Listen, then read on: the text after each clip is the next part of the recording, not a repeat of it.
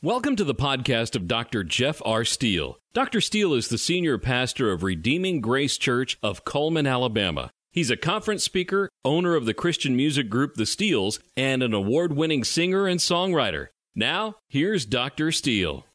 I want to ask you, we're just going to have one verse of text today, and I don't know that it directly speaks to the message, and I don't know that it directly doesn't speak to the message. It's found in the Gospel of John, chapter 17 and verse 17, Jesus is speaking and he says this Sanctify them with thy truth. Your word is truth. Sanctify them with your truth. Your word is truth. Do you understand this is not just a book? That I'm holding in my hand, this is the truth. It is the inerrant, infallible, inspired truth. It is the Word of God. And Jesus said it was the truth. Friday morning, I awoke to some distressing news that I wasn't expecting to see or hear. I had a very good friend in high school by the name of Greg. Greg Bybee. I had three big running buddies in high school Dennis Hardy, Jimmy Howington, and Greg Bybee. Greg was a pastor's son. I never once doubted Greg's commitment to Christ or the fact that he knew Christ as his personal Savior. I mean, it's all we talked about even back in high school days. Well, on this past Monday, Greg lived and served a church in Dickson, Tennessee. He was their minister of music. And I opened up my Facebook on Friday morning and discovered that Monday night,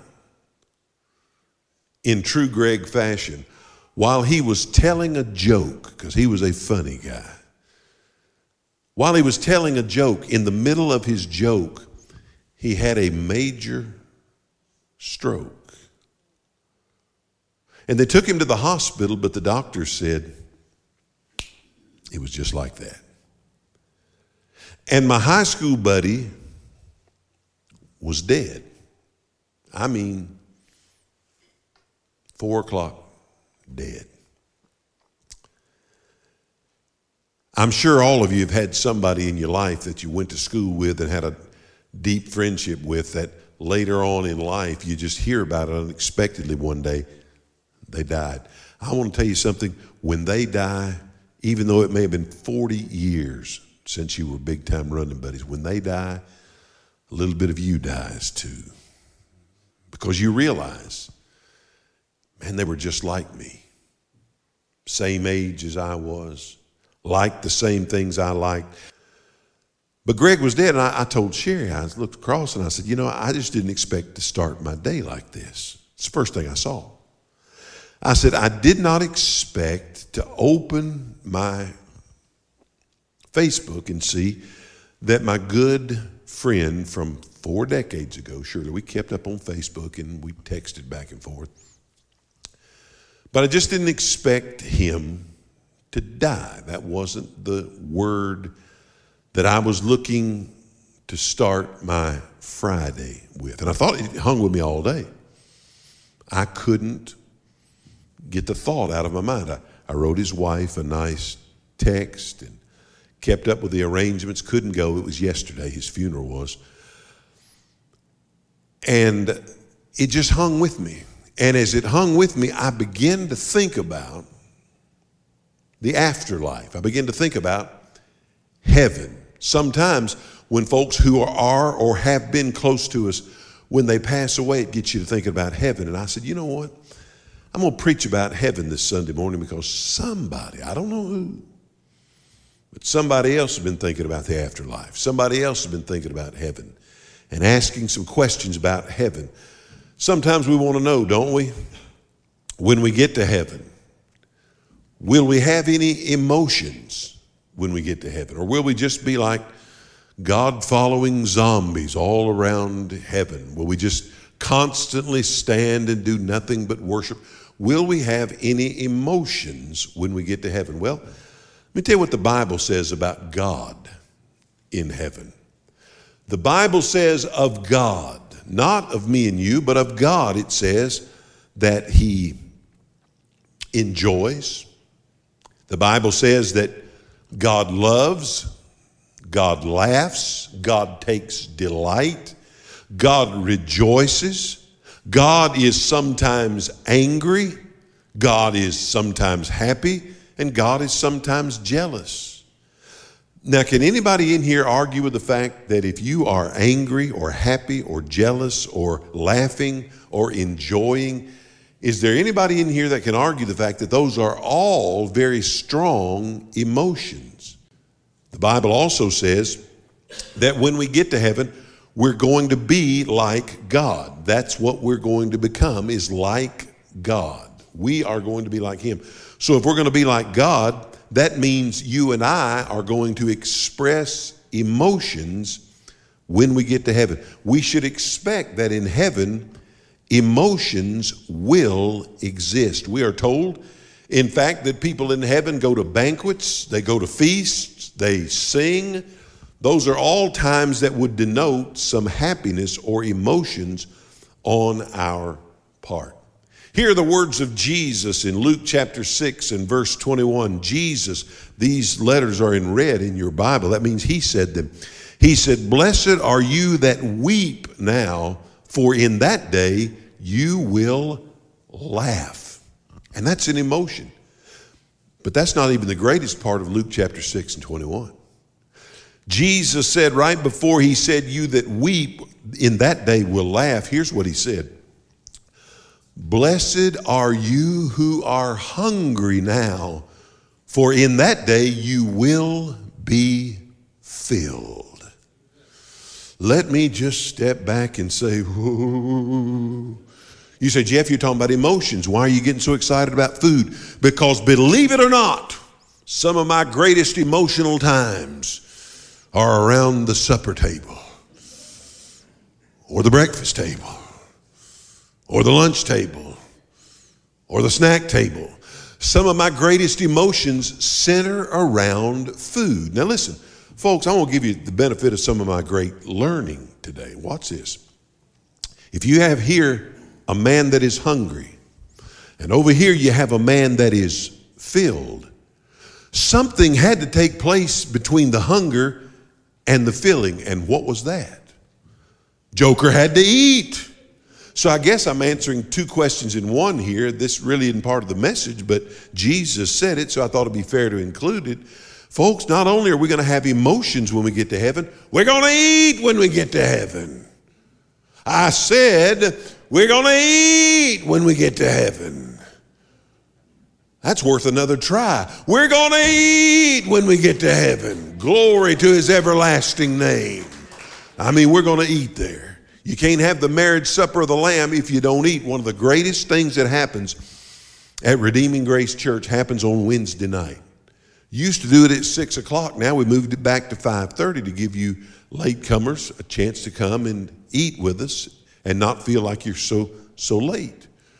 At 5:30 on Wednesday night, we meet and we eat. Glory to God. If the message is bad, and listen, I'm not stupid, sometimes they're not that good.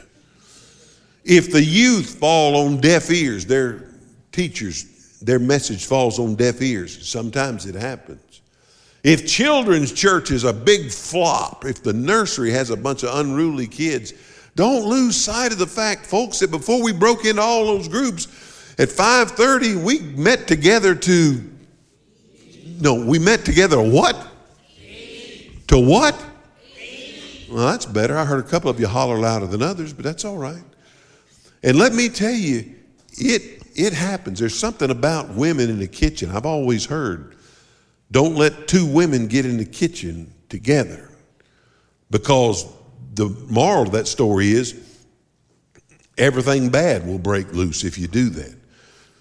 But Tabitha Smothers and Betty Brooks kind of head up that whole kitchen thing. Tabitha comes early and she's almost like a drill sergeant, except she mostly smiles as she prepares all these things. The forks are in the right place.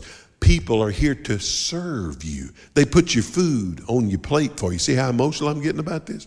They put your food on your plate. If it's pizza, the youth usually do pizza. They get these clear gloves and they reach out and get your pizza and put it on the plate. And everything's where it's supposed to be. You get in line, you go through.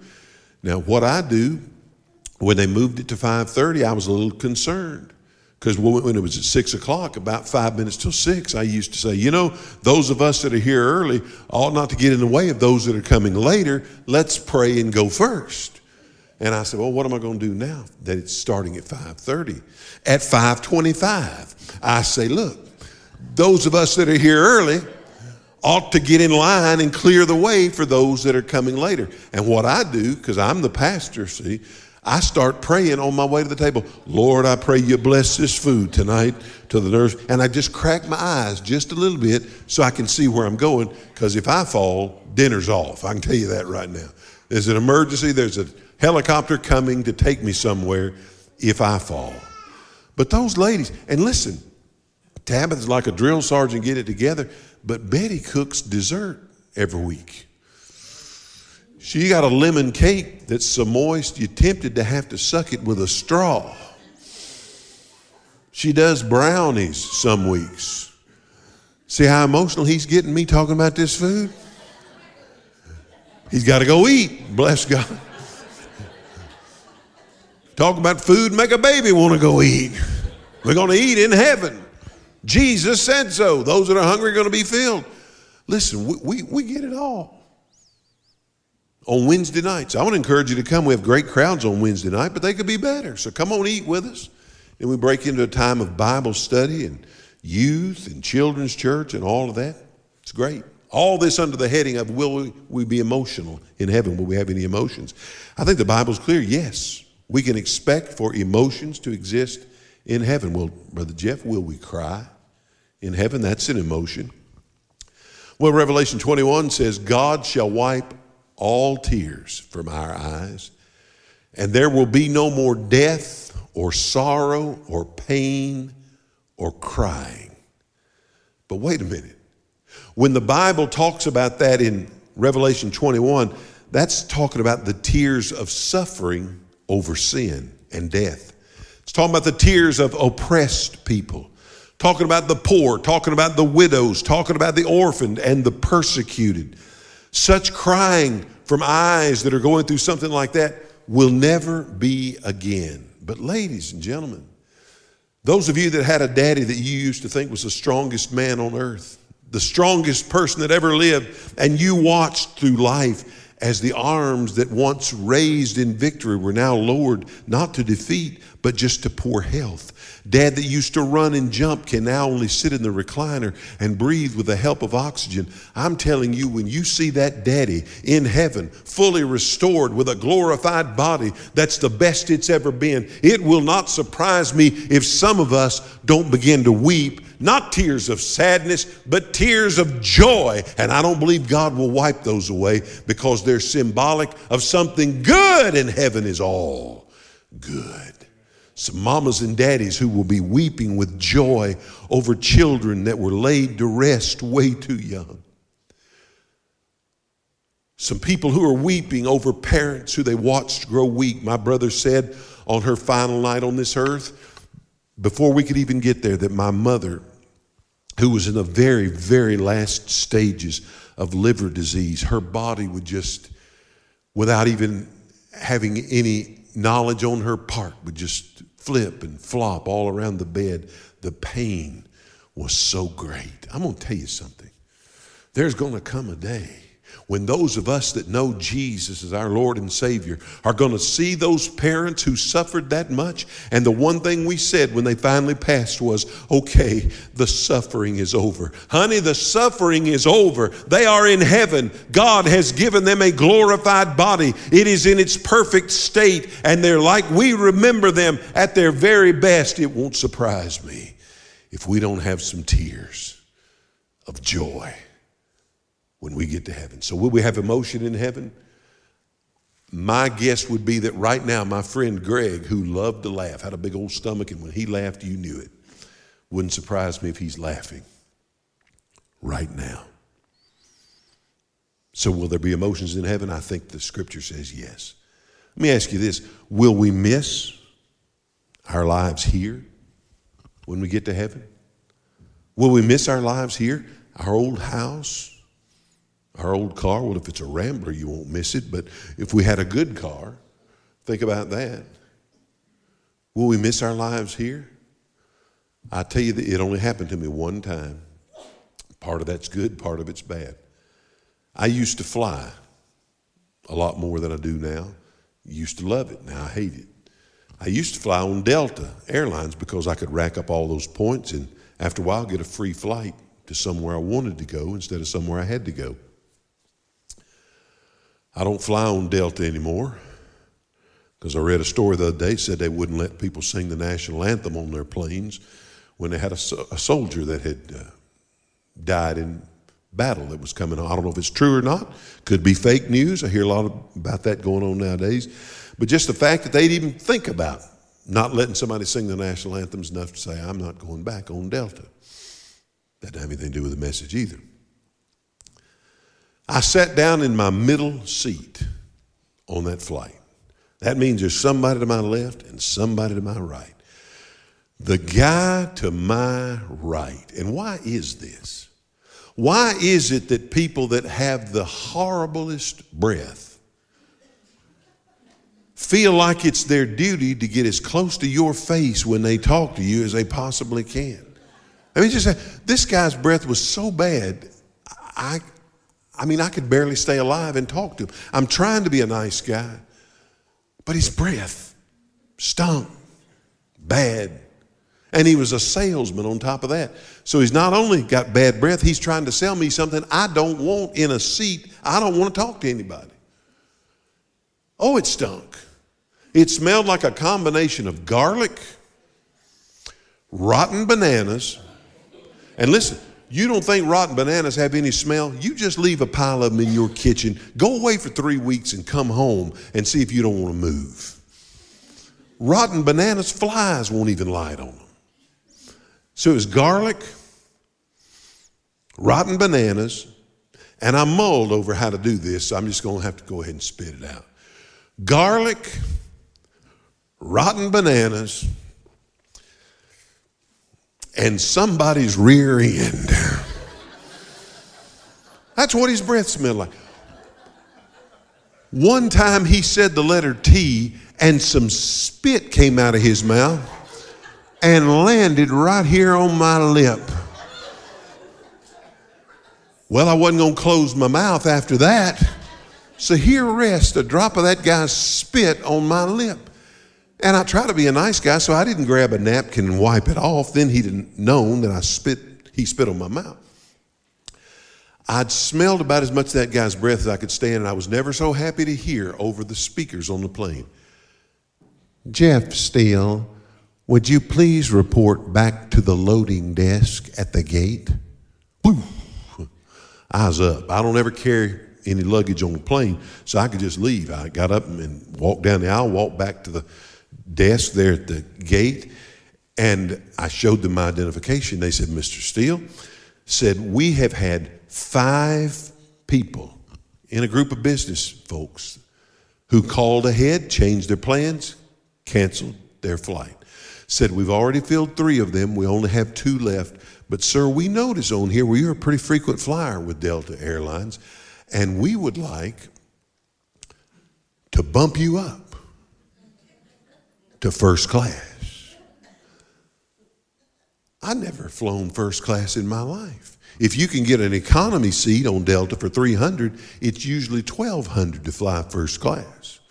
I'd never flown first class in my life, but with the scent of that guy's breath fresh in my mind. And listen, I was scared too. I was convinced he was a terrorist that was going to hijack that plane. What weapon would he use?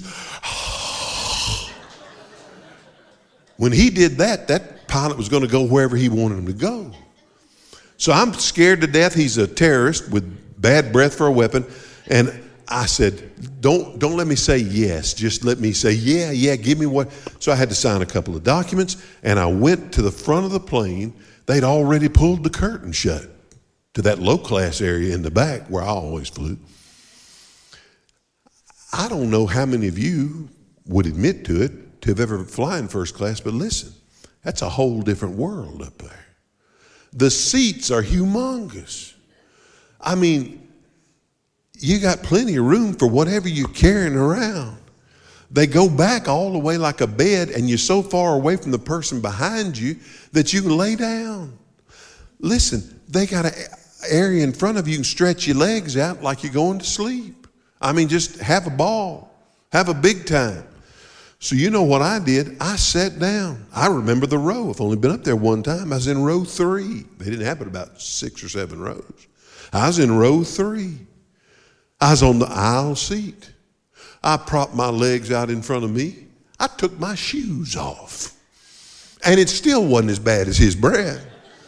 I took my shoes off, laid my head back on that thing, cocked myself back a little bit, and I enjoyed my flight. I was going to Orlando that day. I enjoyed my flight. But you know what? Let me tell you what I didn't do. Never one time did I get back on that plane, stick my head through that curtain and say, Wonder what old smelly breast doing back there. Never even thought about it. I didn't get up during the flight and say, I got to check on old stinky mouth back there and see how he's doing. I never was tempted to look back at where I had been because where I was was so much better than where I'd come from. I had no temptation whatsoever to look back. I sat right there or laid right there through the entirety of the flight. And when it was over, when you're sitting in row three, you get out pretty quick from first class. When we get to heaven, ladies and gentlemen, God has prepared a place that is so far superior to whatever you have down here. No, you're never going to think about what was here.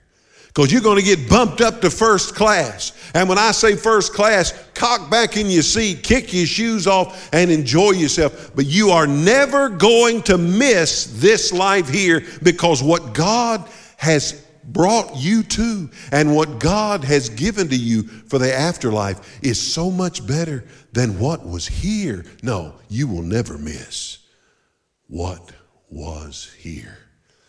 And probably the most asked question that I or any other minister ever gets about the afterlife is Will we know one another when we get to heaven? Will we know one another when we get to heaven? Will we just be angels? Well, first of all, there's not one scripture that ever gives any credence to the fact that we're all going to become angels. No, no, we're going to be us. In Matthew chapter 7, verses 21 through 23, there's a story there that you're all familiar with, where a line of religious people on earth, preachers and singers, evangelists, TV folks who were on Christian television networks. They're going to line up as far as the eye can see, and God's got a message for all of them. God's going to say, Depart from me, I never knew you. And immediately, do you know what the Bible says they start to do? They start to argue with God, saying, No, no, no, you can't dismiss us from heaven. Look how many people we won to Christ. Look at the size of the church we helped to build. Look at the gospel songs we wrote. Look at the people in sanctuaries across America and around the world who sung our songs as part of their work. You can't kick us out. Let me ask you something. If they lost all their faculties when they got to heaven, how could they remember what they had done on earth? No, no, we retain our faculties when we get to heaven. We'll know one another when we get to heaven. As a matter of fact, I don't think we'll meet a stranger in heaven. I think we'll know everybody we meet. Some more proof. Luke chapter 16, verses 19 through 31, the story of the rich man and Lazarus. They get up there, and the rich man on earth had gone to hell, and Lazarus, the poor beggar, they both died. One of them, Lazarus, went to heaven, and one of them went to hell, the rich man. And the rich man said, begging God Send Lazarus with just the tip of his finger dipped in water so he can just touch my tongue with some water. And God said to him, Son, you remember when you were on earth, you had all the good things and Lazarus had all the bad things. Now the roles have been reversed. You have all the bad things. And he is comforted here in heaven. You notice something there? They all knew where they were. They all knew who they, who they were. The rich man in hell said, Send Lazarus. Between places, he knew who he was, he knew who God was. He still had, while tormented in the flames, all of his faculties. Some more scriptural evidence. In 2 Samuel, the Bible tells about the illicit affair between King David and Bathsheba. Their affair produced an offspring, a son. David had a prophet that came to him and told him he was wrong in that affair. Told him he should have never done it. And as a result of that illicit affair, the baby that was born from that affair grew deathly sick. And David, the Bible says, got down on the floor, rolled around like a crazy man, wouldn't take a bath, wouldn't change clothes, wouldn't eat. He just prayed and prayed and prayed for the life of that baby. And then finally, somebody came and told David, the baby has died. And David arose and at once took a shower, changed clothes, and said, The baby can now not come to me, but I will go to him. What difference would it have made had David gone to where the baby was, which was heaven? What difference would it have made if he would not have recognized his now deceased on earth baby? So the answer is I believe from Scripture, and there are a lot of others I could cite, but the hour is pressing. I believe the answer is unequivocally yes we will know one another in heaven. Yes, we will experience emotions in heaven. No, we will not miss our lives here on earth, not even for a second. The Bible says, Beloved, now we're the sons of God, and it doth not appear what we shall be, but we shall in that day see him, and we will know him and we will be like him. And if we're going to be like God, then we're going to be able to remember and recognize. Every head bowed, please, every eye closed. If you'd like to contact Dr. Steele, you can go to his website at jeffrsteele.com. If you'd be interested in Dr. Steele coming to speak or having the Steeles minister at your next event, there's a booking inquiry form there. You may also call the office at 256 590 2068.